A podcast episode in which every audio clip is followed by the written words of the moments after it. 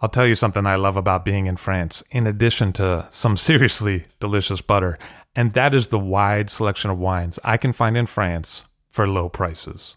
It can be much more difficult to source those same bottles back in the States, and that's why I love to buy wines out of France with Ideal Wine. I have bottles shipped to me, hassle free. It's easy. Ideal Wine has a new auction every week and is a great source for iconic names like Huet, Louis Roederer, and Domaine Leflaive, as well as rising stars like Arnaud Lachaux, Gonon, and Tissot. Find the wines you'd rather be drinking at idealwine.com. That's I D E A L W I N E.com and have the wine shipped to you in the States. Use the promo code FIRST, F I R S T, for $15 off your first order of $150 or more. Hey, that's $15 you could save, and that is some good butter money. See for yourself at Ideal Wine. I'll drink to that, where we get behind the scenes of the beverage business. I'm Levi Dalton, I'm Erin Scala. and here's our show today.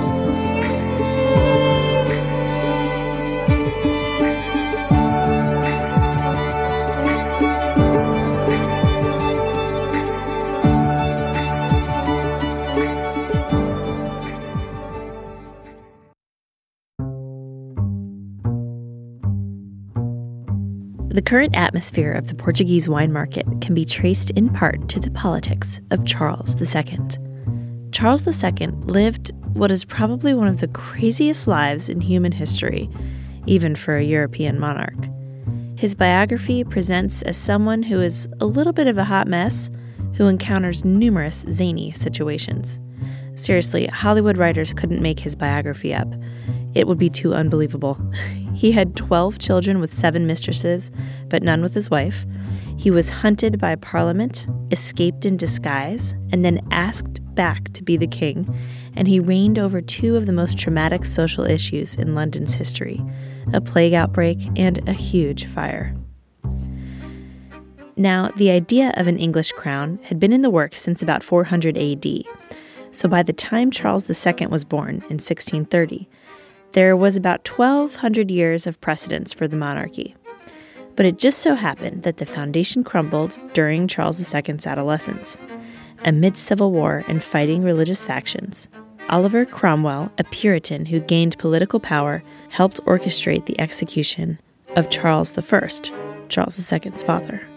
Before Charles II's 20th birthday, his father was beheaded in one of the most incredible political shifts in history. Cromwell took over and Parliament gained power. With the execution of King Charles I, things were not looking good for Charles II. He hung out in Scotland for a while. They were kind to him in hopes that he would advance their religious agenda if they could restore him to the monarchy. But England advanced into Scotland, and eventually Charles II had to flee. He narrowly escaped capture by climbing up in a tree and hiding there for at least a day with troops passing directly below him. Charles was over six feet tall, and he had a massive bounty on his head. So his escape to exile in France was rather impressive. He did it by passing himself off as a servant and eventually made his way to his cousin Louis XIV. When Cromwell died, political uncertainty led Parliament to ask him back as king. And by his 30th birthday, he was received back to London amidst incredible pomp and circumstance. One of the first things he did was pretty disgusting. He had Oliver Cromwell dug up from the grave and posthumously executed by hanging him. In fact, he punished everyone who had been directly involved in his father's beheading, but he granted amnesty to just about everyone else. But part of the terms of his return with Parliament was a change in the way money was handled Parliament would now control the Treasury, and Charles II would get a hefty allowance. Possibly influenced by his cousin Louis XIV, Charles picked up some extravagant habits, including wine and food habits.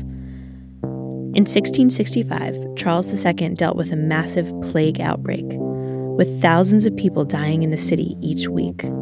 Thousands of people each week. Then, when the plague subsided and things finally started to settle down, In 1666, the Great Fire of London swept through and destroyed massive amounts of infrastructure, including over 13,000 homes. Perhaps it was the desperate times or the uncertainty of the times that led Charles II to indulge in pretty much all of his desires. He spent much of his time and money on his court, and on his mistresses and many illegitimate children. Over time, public and parliament annoyance grew at his luxury spending habits. In 1679, anger over his spending and fears that Charles II might try to spread Catholicism through the land, Parliament became very uncooperative with him and they greatly restricted his funds. They essentially cut him off. They also embargoed wines from France. What did Charles do? Unable to get wines from France, he looked to Portugal, as did the rest of England, and Portuguese wine sales soared. Trade routes were solidified, a scramble to stock orders occurred, and history was made. Today, port is known all over the world. You'll find it in just about every restaurant you can imagine. But I wonder, what would the port wine scene be like today if Charles II, a tree hiding, enemy escaping, great firefighting, towering king, hadn't provoked Parliament to the point of cutting off his French wine supply? Stay tuned to hear more from one of today's most popular port producers.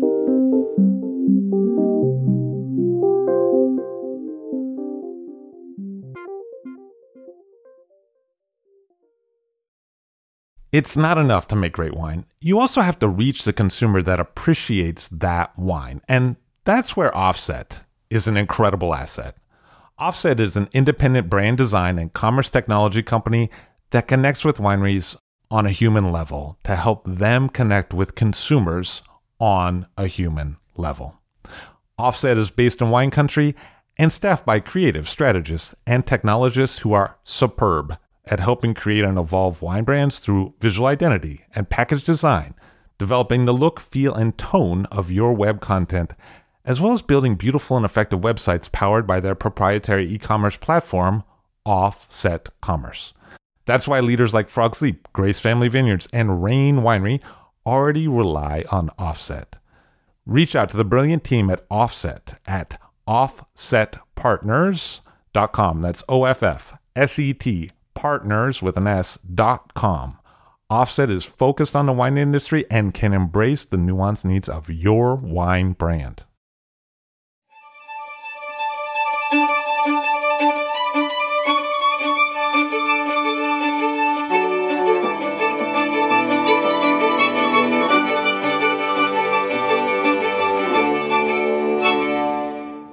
Adrian Bridge, CEO of the Taylor Fladgate Group, on the show today. Hello, sir. How are you? Very well indeed. It's tremendous to be here, straight from Portugal. Have a chance to talk a little bit about what we get up to over there. It's great to have you here. So, I wanted to talk to you a little bit about the people who came before you, the previous generation of what is now known as the Taylor Fladgate Group.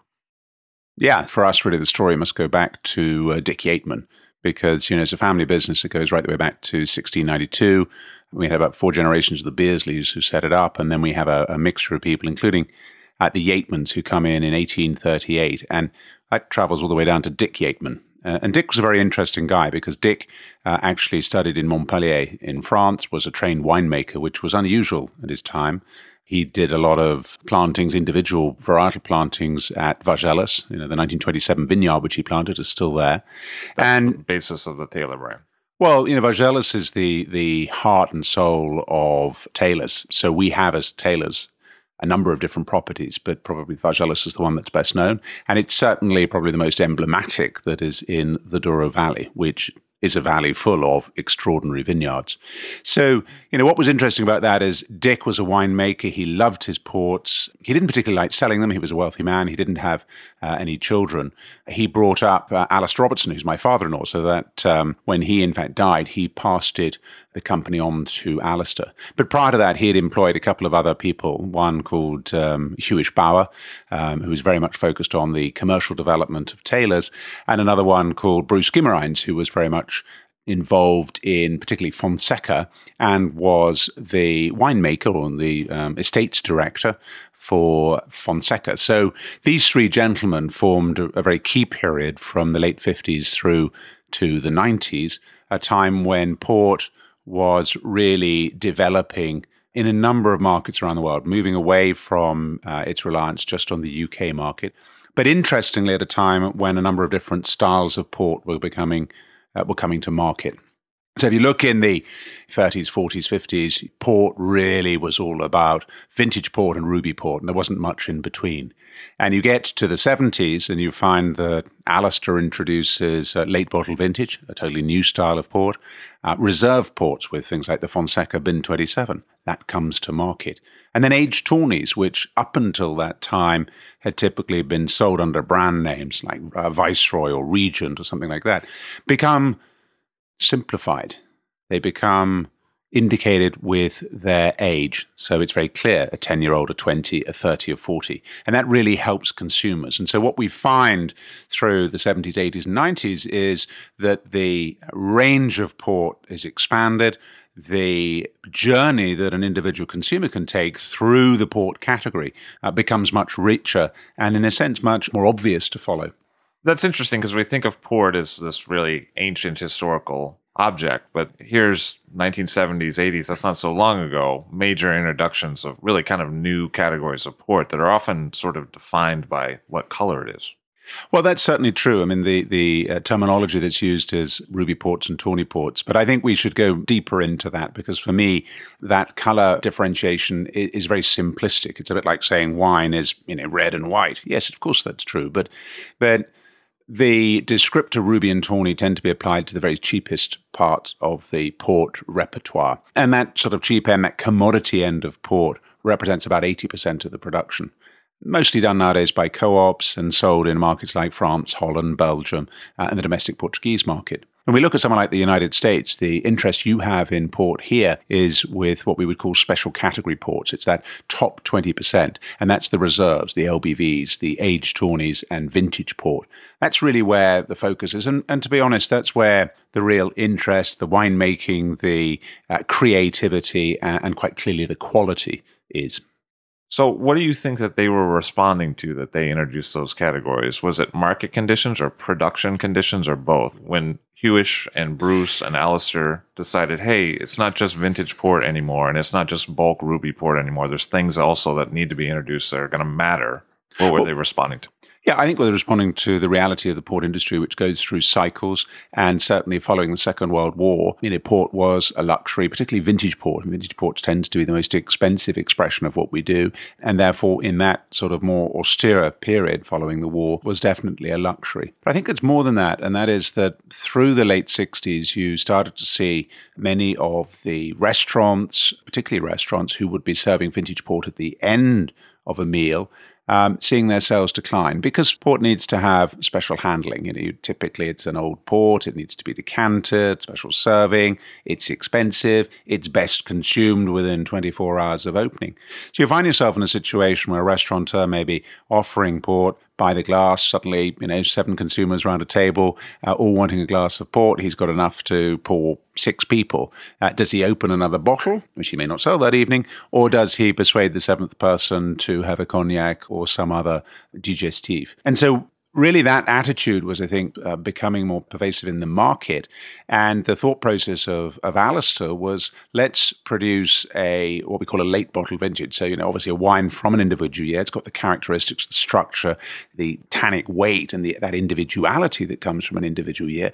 But instead of bottling when it's two years old, which you would with a normal vintage port, it's bottled later, five or six years after harvest. And that additional time being spent in large wooden vats of, you know, 30, 40,000 litres means that it becomes ready to drink. And I think the innovation that, that Alistair also uh, came across was this idea of putting it through a cold filtration. And so, what essentially happens is by dropping the temperature, you're going to drop out a lot of those tartrates that would otherwise form as a deposit. So, suddenly you've got a product that has only just recently been bottled. It's got a shelf life, even once opened, of around about four to six weeks. It doesn't need to be decanted.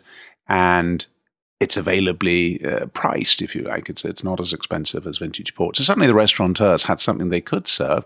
Just pop the cork and pour from the bottle. And from that from that early moment that was orientated more towards the restaurant industry, for the reason it became popular in restaurants, became popular at home because again, someone could open the bottle, have a couple of glasses, and come back to it in a week's time, and it would still be in great condition.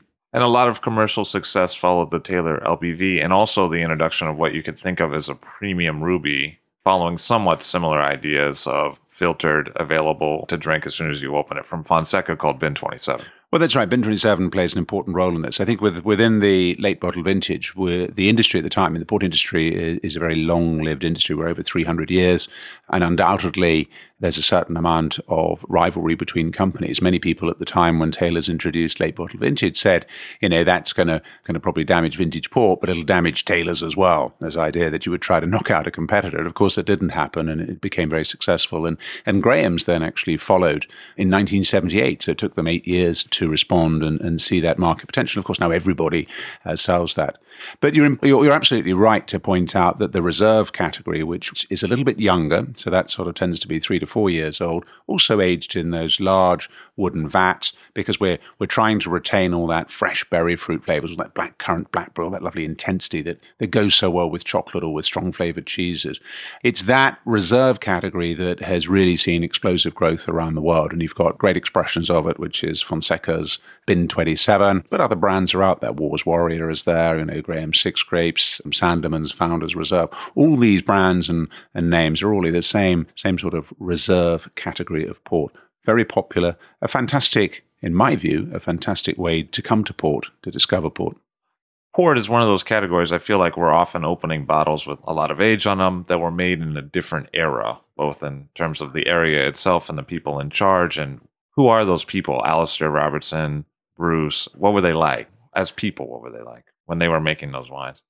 Uh, very different characters. Alistair as the CEO of the business, um, very sort of English, very reserved almost, and was was often characterized as being very much Taylor Fladgate. Because when you talk about port companies, you talk about house styles, and, and that Taylor Fladgate house style tends to be more reserved. It's quieter in the sense. And you go to complete opposite with Fonseca. Fonseca is a very voluptuous style of port as opposed to reserved, it would be very much sort of more Mediterranean. It comes out, it embraces you, so it's got this sort of richness and forwardness. And and Bruce, you know, very much was a person who absolutely encapsulated that. He was a great bon vivant. He spent lots of time with stories. He spent a lot of time traveling around the world, explaining to people how port was made, and and frankly, and, and regaling some fantastic stories about port. So, very different characters. So it's interesting that the people themselves are actually kind of personifying the brand. I think that's true. I think when you've got a brand like we've got, you know, that's perhaps you know, several hundred years old, it will go through the cycles that will reflect the people who are the current custodians of it. I think you always, with that sort of situation where you've got a company with a lot of age, there's a lot of respect for tradition and all that has gone before that has helped to inform the brand. But I think we've always, as a business, had a degree of uh, pioneering aspect. We've always been willing to try to um, look for the next way forward. We spend a lot of money on research and development. We create new approaches. We tend to think that um, there's lots, in my certainly view, you know, there's lots of different ways you can contribute to quality. You know, I think our business is very similar to most businesses. It's all about the detail you know, detail, detail, detail. That's all that matters. And if you get the detail right, you're going to end up with something good. And the, the approach to that would be to say that, you know, making a good glass of port is probably about 20 different processes from picking in the vineyards to, you know, how you handle the grapes to the way you make the port, all of these processes, about 20 of them. And if you can look at that and analyze those and improve each of those by 1%, the end of 20 different processes, you're going to have quite a substantial difference. A lot of people ask us, why do we still foot tread? And, and, bearing in mind that our company probably represents about 60% of all foot treading that still exists in the Douro Valley. And to put that in context, that's about 2,000 tons, which we treaded with about 400 people over the month of the harvest. The process of foot treading, of course, can be replicated by machines, and we do have modern machinery. However, we would determine that foot treading produces a difference of one, one and a half percent. And the difference between, you know, great wines and things that are truly exceptional is often in that last one or two percent. So that's why we persist in doing it. And so, in, in doing that and in trying to sort of push that envelope, invariably, you know, the generation that's involved is also to some degree stamping its personality. What were the challenges when you stepped in to the chairman's role? What happened in the 1960s, towards the end of the 60s, was that with declining sales, there was consolidation in the industry. When I joined in 1994, we were still in very much a growth phase, particularly here in the United States. I looked after, in my first four years in the business, I looked after the US market and the UK market, which probably represented about 60% of our business. Uh, since then, you know, we've gone on to expand in many new markets around the world. That's part of what has been the important challenge in the last 20 years, has been the ability to take our ports to many different corners of the world you know, we all talk about globalization, we all experience globalization in our jobs, but it is real, and there are consumers in far flung places of the world that are looking to buy great bottles of port and have port as part of their lifestyle. So we've seen um, a huge increase in the number of markets. We've seen a time when there's been, uh, again, substantial changes taking place, particularly in distribution. Again, I point to the United States because you go back 20 years, there were many, many different wholesalers and distributors in each state. Uh, we saw through the 90s and into the first decade of this century a lot of consolidation, uh, making these huge behemoths of uh, businesses. And indeed, that continues. Uh, in, in, recent days, within the brewing industry, we've seen one of the largest deals that, that's probably ever taken place. So, this consolidation in distribution has remained uh, or become a big challenge. I think also at the same time, in many markets of the world, you've seen a substantial shift away from traditional retailing. Independent wine specialists, regional wholesalers have now become supermarket chains and much uh, greater uh, systems of distribution. And that's come, if we look at Europe, I mean, you take Italy or, or now with Portugal, uh, that's come because of funding in, in roads and infrastructure that have drawn countries together and meant that those sort of regional specialists no longer have the same raison d'etre as a, a large company able to service an entire market. So uh, we've seen that shift um, in distribution. We've seen at the same time increased globalization, increased demand. But we've also come through a phase in recent years where we've again had substantial amount of consolidation.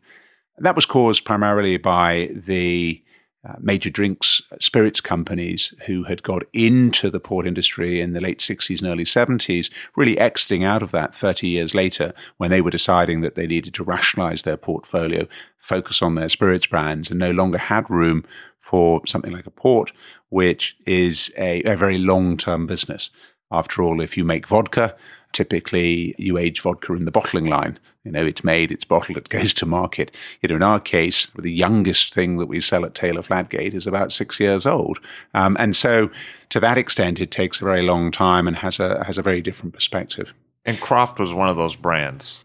Absolutely right. I mean, you know, Croft is a very interesting example because that was a company that uh, was founded in 1588, so the year of the Armada, um, had been through in a family for many, many years. The Croft and the Thompson family really started that business, they were so interrelated that by the middle of the 18th century, in about um, 1755, when I think the sixth uh, marriage had taken place between the Thompson family and the Croft family, over the you know the last couple of hundred years, they decided to have an exchange of these very large silver platters. You know, one for the Thompson family, one for the Croft family. And we're lucky enough we still have that that great silver platter in the company. But it just shows that you know this there was a family business developing over the generations. And of course, but you get to the early part of the 20th century, and by that stage, you know, Croft has gone into ownership of the Gilbey family. The Gilbeys become part of United Distillers, which becomes part of Diageo. Diageo then makes the decision that it's going to exit the uh, port business, and we were able to buy that in 2001. You know, Croft is, a, is used to be considered the, one of the first growths of the port industry, but to a certain extent, it had lost its way in the in the 80s and 90s when much of the rest of the port industry was investing substantially in, in vineyards and in new technology. They didn't really have the resources to do that. So we bought the business And it's, it's been exciting taking it back to its origins, back to what makes it great, which of course is this fabulous property called Quinta de Roeda, which used to be a Taylor vineyard, right? Well, it was a Taylor vineyard. That's absolutely right. It, John Fladgate. So, what when you know, our full name of our company is Taylor Fladgate and Yeatman, and Mr. Fladgate, John Fladgate, who was in the business for about fifty years in the middle of the nineteenth century, he in fact became a personal owner of uh, Quinta de Roeda. He was very instrumental in trying to eradicate phylloxera, which hit our region in 1868. And he did many, many experiments at Roeda to try to see if there were solutions to phylloxera.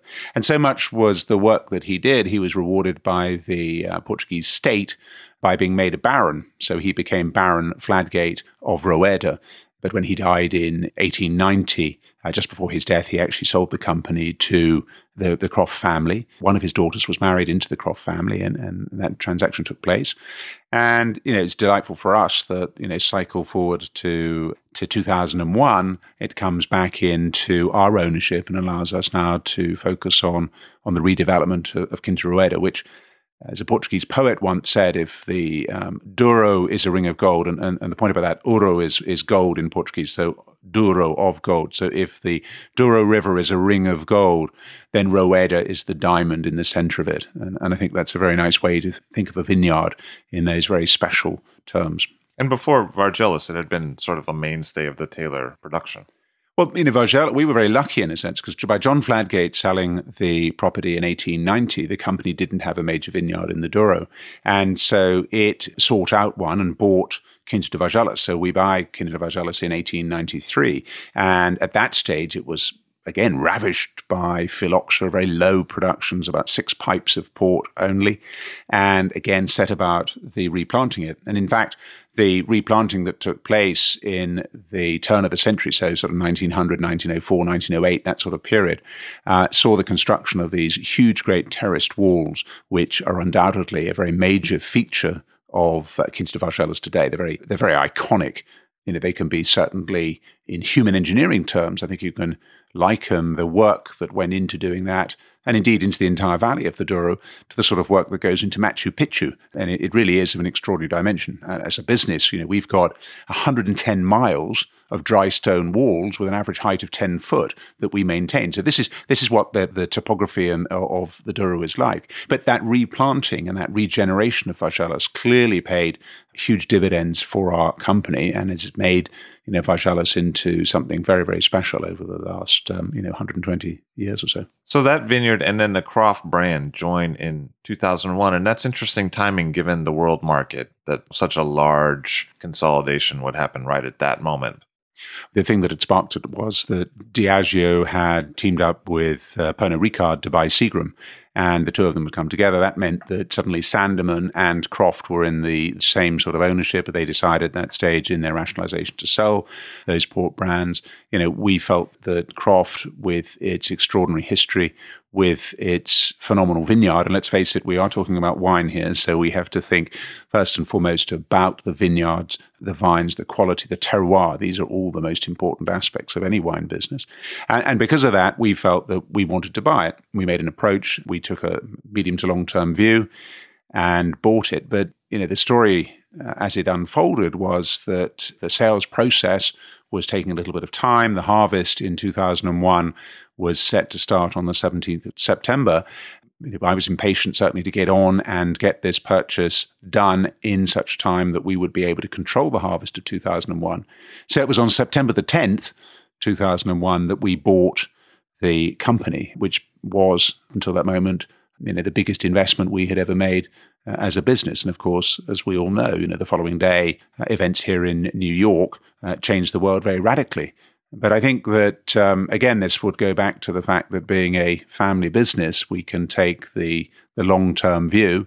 And whilst certainly that shock and the subsequent uh, after effects of that shock in terms of denting consumer confidence around the world, you know, we've been able to pass through that, and we've now got a brand, Croft, that is back in producing you know, some of the very best quality vintage ports, and certainly is back to the level that would undoubtedly, in our opinion, justify it being considered a first growth of the port industry. So you described the styles of Fonseca and Taylor already, but what would be the style of Croft today?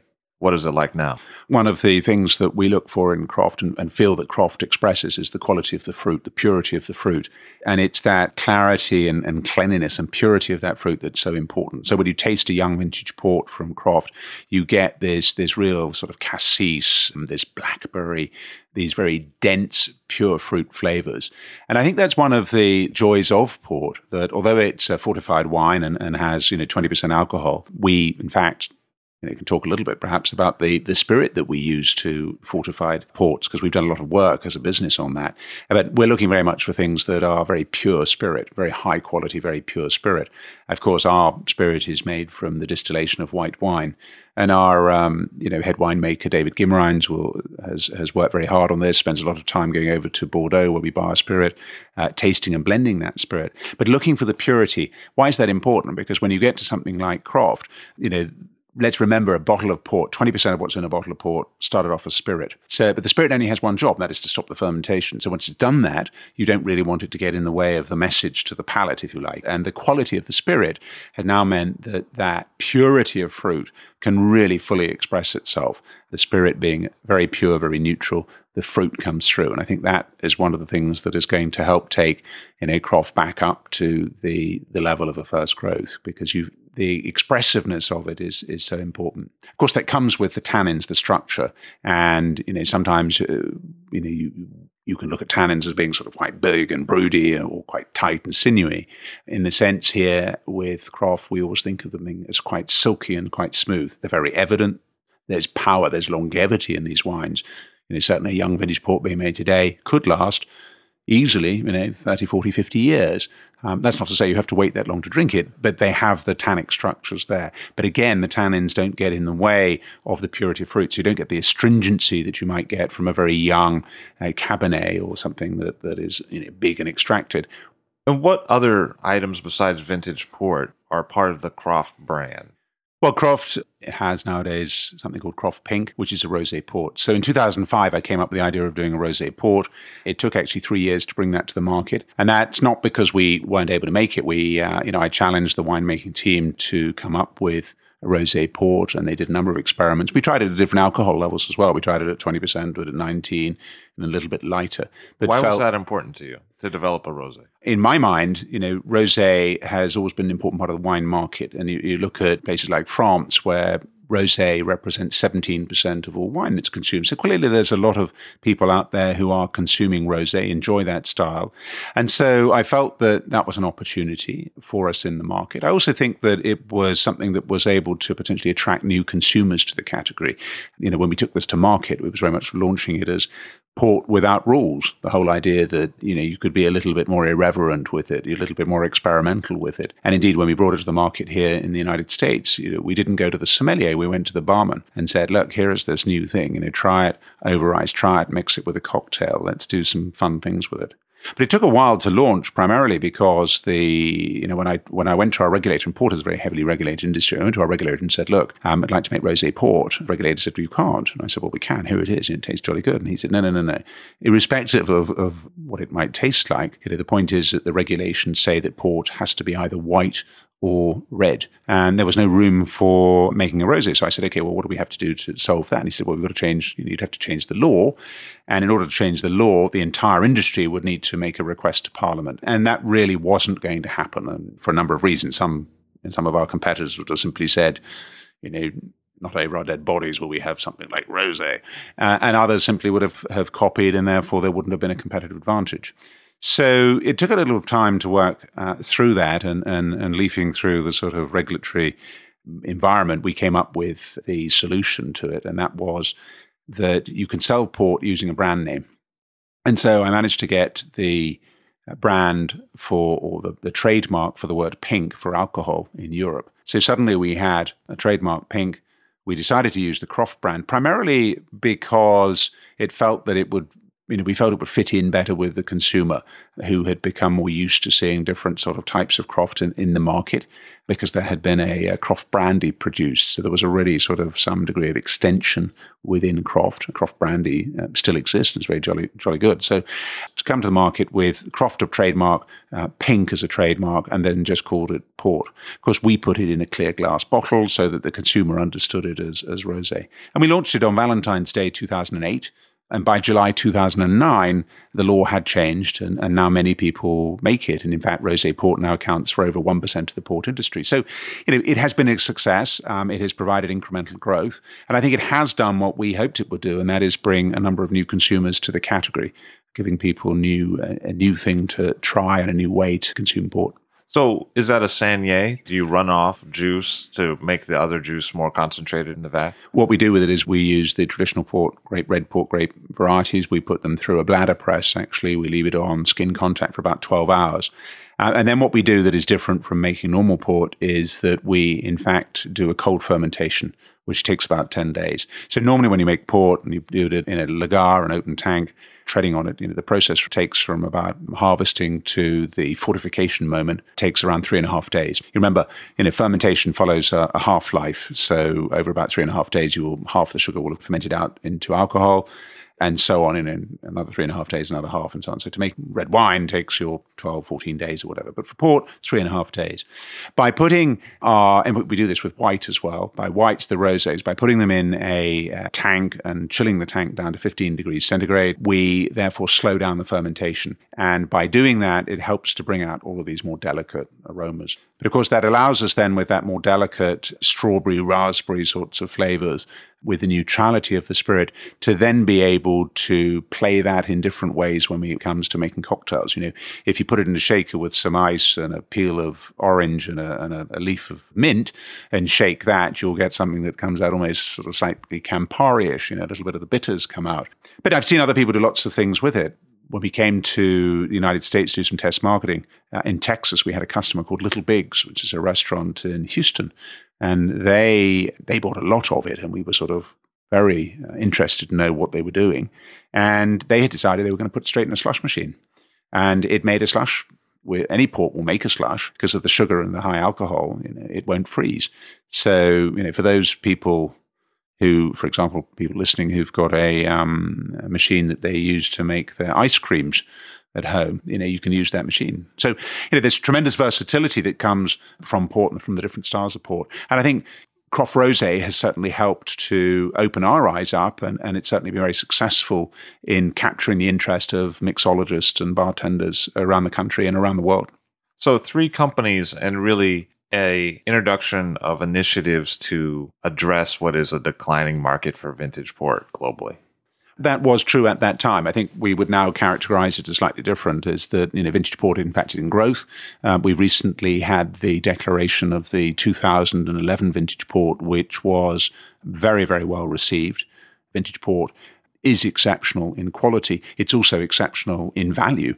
Um, you think quite, it represents good value because it's undervalued in the market today? Well, I think it is. I mean, quite clearly, when you can buy a 12 bottle case of port for less than a single bottle of a first growth from uh, Bordeaux, quite frankly, it it is. It's also made in significantly lower quantities. So if you look at the Taylor Fladgate 2011, we made around about 14,000 cases of that.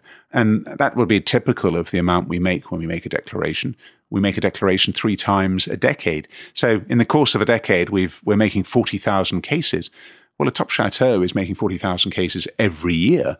And so in the course of a decade, you know, it's 400,000 cases. So one tenth of the production. And I think, yes, what we're seeing at the moment is that it's very undervalued. And for people who, who are looking for exceptional wines that are uh, very realistically priced, vintage port is, is undoubtedly a very exciting category to to enjoy and to uh, to try and buy. One of the categories that your other competitors in the region have taken up to maybe address a different kind of market for vintage port over the last few years is dry red wine from the Douro. Your company has not, and why not? There's a lot of dry red production in the Douro Valley, and, and in fact, there has some very strong historic precedences because when the production of the Douro Valley first started, a lot of it was dry red wine, and it only really took until the early part of the 19th century where people really said, no, no, if we're going to make port, port is the fortified wine with the spirit, and that's what port is. But yes, in recent years, you've seen major changes in the Douro Valley. I alluded earlier to the fact that infrastructure has changed all around Europe. Portugal has certainly been a beneficiary of that, so the Douro is much easier to get to.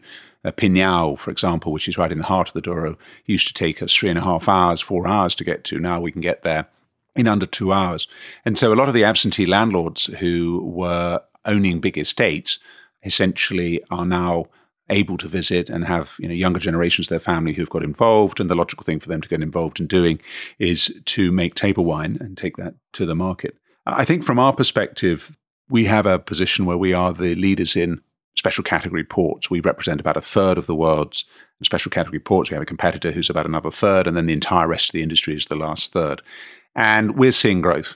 We're seeing growth in demand for reserve ports, for LBVs, for aged tawnies that we produce, um, and certainly for vintage ports. So, in a sense, keeping up with that uh, growth in demand from this expanding world that I described earlier really means that we need all of our grapes to be able to focus on keeping up with demand needs.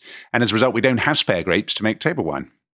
Others do, and they do it, and they do it exceptionally well. But we at this moment feel that we should focus on what we have been doing extremely well for the last 300 years. And we, as I say, need to use all those grapes. Because what you've got to remember is that something like Taylor Fladgate or Fonseca, you know, have a reputation for making some of the best wines in the world. Albeit they're fortified wines, but they're some of the best wines in the world. And so the expectation that would be on us if we were to go into the table wine business would be not just that it was one of the best things produced in the Douro Valley, but that it was on par with some of the best table wines of the world. And in order to do that, we would need our very best grapes. Well, they wouldn't then be available for making vintage port. So we have to make choices. Um, and we've chosen to focus on what we know well, where we have got tried and tested ways over centuries of, that we know how to make great port, and we're sticking to doing that at the moment. You've mentioned infrastructure a number of times. How has the change in infrastructure really affected the production side of what you do on a daily basis? There's a couple of ways to look at that. If we if we take infrastructure in its more general term that I've been using, which is all about roads and, and connection, our winemaker David, for example, can can get around all of our wineries in, in one day. That would wouldn't have been possible twenty years ago. Um, even it, twenty years ago. Even twenty years. It's not two hundred years ago. No, no, 20, 20, years ago. To give you an idea, I mean, the, the Douro Valley is a river valley that's been dammed. It shouldn't really be called the River Douro anymore. It should be called the Douro Lakes because there are actually a series of five major dams and it has produced electricity. We didn't get electricity at de Vargellas until 1978. That is a new new thing. Incredible that we can be talking here about the fact that electricity is something that is fairly recent.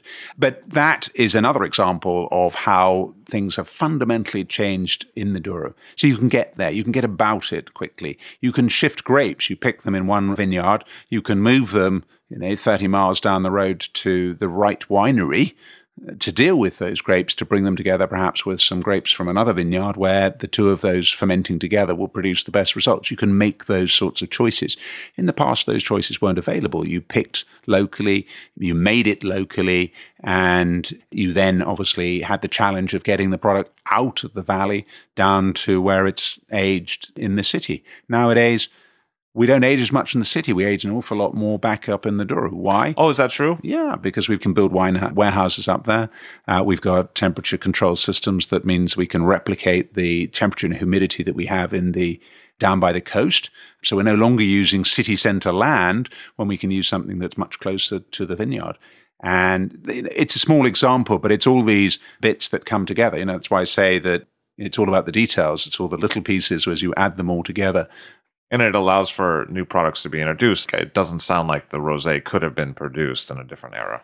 Well, it certainly couldn't have been produced without the ability to do a cold fermentation that required electricity. So, yes, by definition, it could only have taken place in the last 30 years. Like all of these things, that when you make it, everybody turns around and says, well, that's no big deal. That was obvious. Well, everything's obvious once it's been made. Um, but it was innovative at the time. And I think, you know, we've continued to innovate. I mean, one of the nice things that we're doing in recent years is we've been able to launch and bring to the market some of the historic old ports that we've got. Things like the um, colheita, in, in, Portuguese called colheita. We tend to use the word English translation that, single harvest. So single harvest aged tawnies we brought to market as something called Scion, which was from 1855.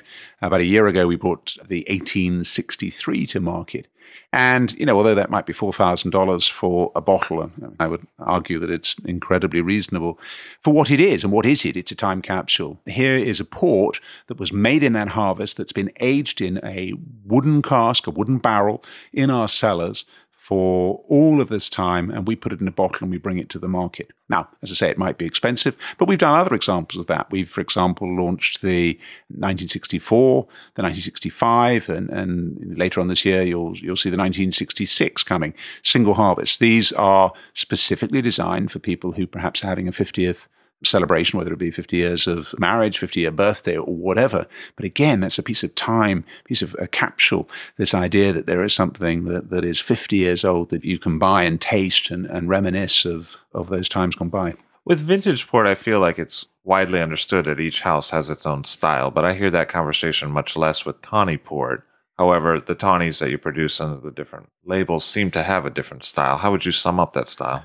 The house style is clearly the way I've expressed it earlier in terms of what, what it means for Taylor Fladgate in that sort of you know, more austere, more reserved approach. The that more, carries through. The, the more exuberant style of Fonseca is there as well. And that carries through. Why it, it is harder to discern than you would in a vintage port simply because the process of making aged tawny means that you are aging in these small barrels you are doing an oxidative process. We lose about 3% a year in evaporation.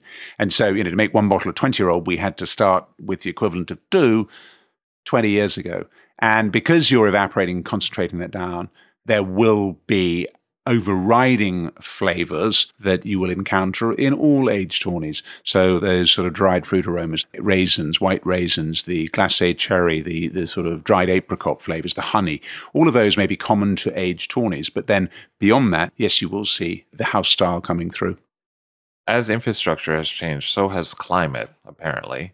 How has that affected what you do? Today, the weather patterns are much more unstable. So it's not uncommon that you'll find that in a day you can get the sort of rainfall that you might have got in a whole month. So, and we see that around the world. There isn't probably a week that goes by without somebody reporting some sort of extraordinary climatic activity somewhere in the world. We in the Douro are not immune to that. How does it affect us? Obviously, being a, an industry where the base of our industry is as an agricultural product, we are farmers. Weather is hugely important. You know, if we get a very dry year, we get less fruit. You know, if we get rainfall in the middle of harvest, we have a poor harvest. You know, one of the things about port is it comes from a number of different grape varieties. So, you know, there's probably five or six main grape varieties that people talk about. The most dominant ones in the Douro Valley are, are Roriz, which in Spain is called Tempranillo, um, Tinta Barroca, uh, Francesa. Those are the three big ones. Lots of people talk about Touriga Nacional, but it's only about 1.5% of the planting, so it's not actually that prolific. Partly because it's a very difficult grape to grow. It's not easy to train, and it actually has small yield. And in a valley that is still dominated by lots of small farmers, lots of subsistence farmers, it's not a popular grape. You know, they're getting paid by weight, and so you know they want to grow vines that have big yields. But the um, the exciting thing about making port and, and talking about climatic conditions is that some year one of those varieties will do well, another year not so well. And by having the option of a number of different grape varieties. We have that richness of choice. And of course, one of the great things about port is that it is a blend of a number of different grape varieties. There are no single varietal ports out there. We're not allowed to make them. We wouldn't want to make them because by bringing together a number of grape varieties, you really make a much richer, fuller blend. How much does elevation as well as grape variety factor into a house style of a brand in terms of elevation of where the vineyards are? Taylor's, for example, with its Quinta de Vargellas, it's a north facing bowl.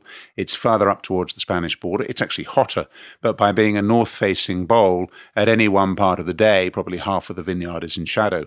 So the vines get a little bit of relief. Remember, vines shut down. When you get temperatures in excess of 40 degrees, the vine will stop photosynthesizing. It literally will stop. So you can't have too much heat the vines need to be able to recover. You'll find further down the valley, uh, for example, Taylor Fladgate's other property, Quinta Terra Feita, it actually sits in the bottom of a bowl surrounded by large uh, hills, so there's much less air movement. So that tends to almost be a little bit warmer than Vargellas, despite actually being in a very different aspect. But Fonseca, all of Fonseca's vineyards are south southwest facing. As a result of that, not only do they have tremendous exposure to sunshine, but we have, because of the way the our valley works, at the end of every day, typically have a big wind that blows in from the sea, the big diurnal wind effect from probably about six in the evening till eight in the evening. A wind blows through. That helps aerate the vines, helps to give them a chance to rest overnight before the following day of photosynthesis. Now, you raise a, an interesting question about elevation height because that is important. And in the bottom of our vineyards might be, you know, 200 uh, foot above sea level, 300 foot above sea level, and rise to 1,000 foot above sea level. And the difference, really, we would characterize between 300 foot and 1,000 foot is probably two weeks. By that, I would say that the flowering will start at the bottom faster, and the flowering then at the top will be ready two weeks later. That's very good when it comes to harvest because you can harvest starting at the bottom of the vineyard in perfect ripeness. And really, as you harvest, you're going up the hill to get to the top, also picking in perfect ripeness. So that elevation allows us to uh, really manage the vineyards very effectively. Because you don't have to pick the whole slope at the same time. You don't pick the whole slope at the same time. You're able to make the choices. But it also it also means that we can look at where we put various different grape varieties. And if you put, for example, Tinta Amarela, which is tremendous grape, it's a it's got a lot of very aromatic characteristics. It's a very complex grape variety, but it has very tight bunches. And so you need to put that somewhere where it's going to be relatively well exposed to wind. In case there's any rain, you want that wind to blow through and knock out the moisture. Otherwise, you know, it's prone to rot. You take Touriga Nacional, which is a very vigorous grape variety, you're probably going to want to put that in some of the hotter parts of your vineyard, which will stress that variety a little bit more and control some of that. Uh, the vigor in the plant. So you're playing with microclimates, you're playing with elevation, you're playing with different grape varieties. Nowadays, you're also playing with different rootstock. You can get your, remember, in our region, you know, the vines typically push their roots down 20 to 30 feet to get to water. But again, that nowadays can be controlled. You, you can have different rootstock. So there's lots of different complexities. That's why, you know, having highly trained agronomists, viticulturalists, you know, bringing that science part into it is incredibly important. It's an art, but it needs the strong scientific backup. So here you are, and you've launched a number of very successful initiatives since taking over the company, but at the same time, you inherited a strong position from the people that came before you.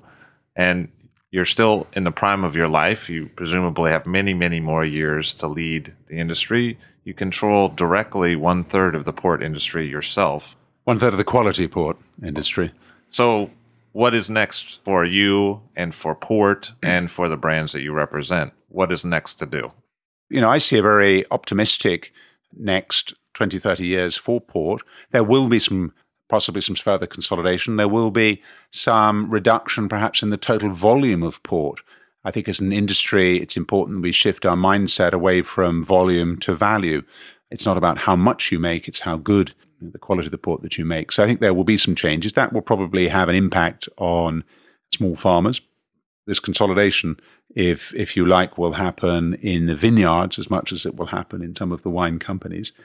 You know, there will be winners and losers, but I think overall that the industry is in a healthy condition. And I think the fact that you know we started 300 years ago and it's still um, an important part of today's economy, still as as relevant to consumers today as we perhaps were several centuries ago, I think is a great testament to what can be achieved in the Douro Valley by these dedicated farmers and dedicated port shippers.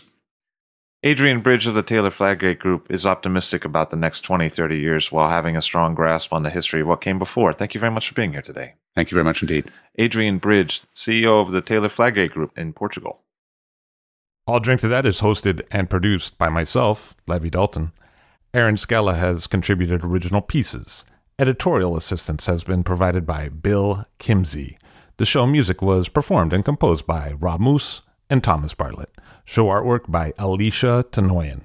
T shirts, sweatshirts, coffee mugs, and so much more, including show stickers, notebooks, and even gift wrap, are available for sale if you check the show website, illdrinktothatpod.com. That's I L L drink to that P O D.com, which is the same place you'd go to sign up for our email list or to make one of the crucially important donations that help keep this show operating. You can donate from anywhere using PayPal or Stripe on the show website. Remember to hit subscribe or to follow this show in your favorite podcast app, please. That's super important to see every episode. And thank you for listening.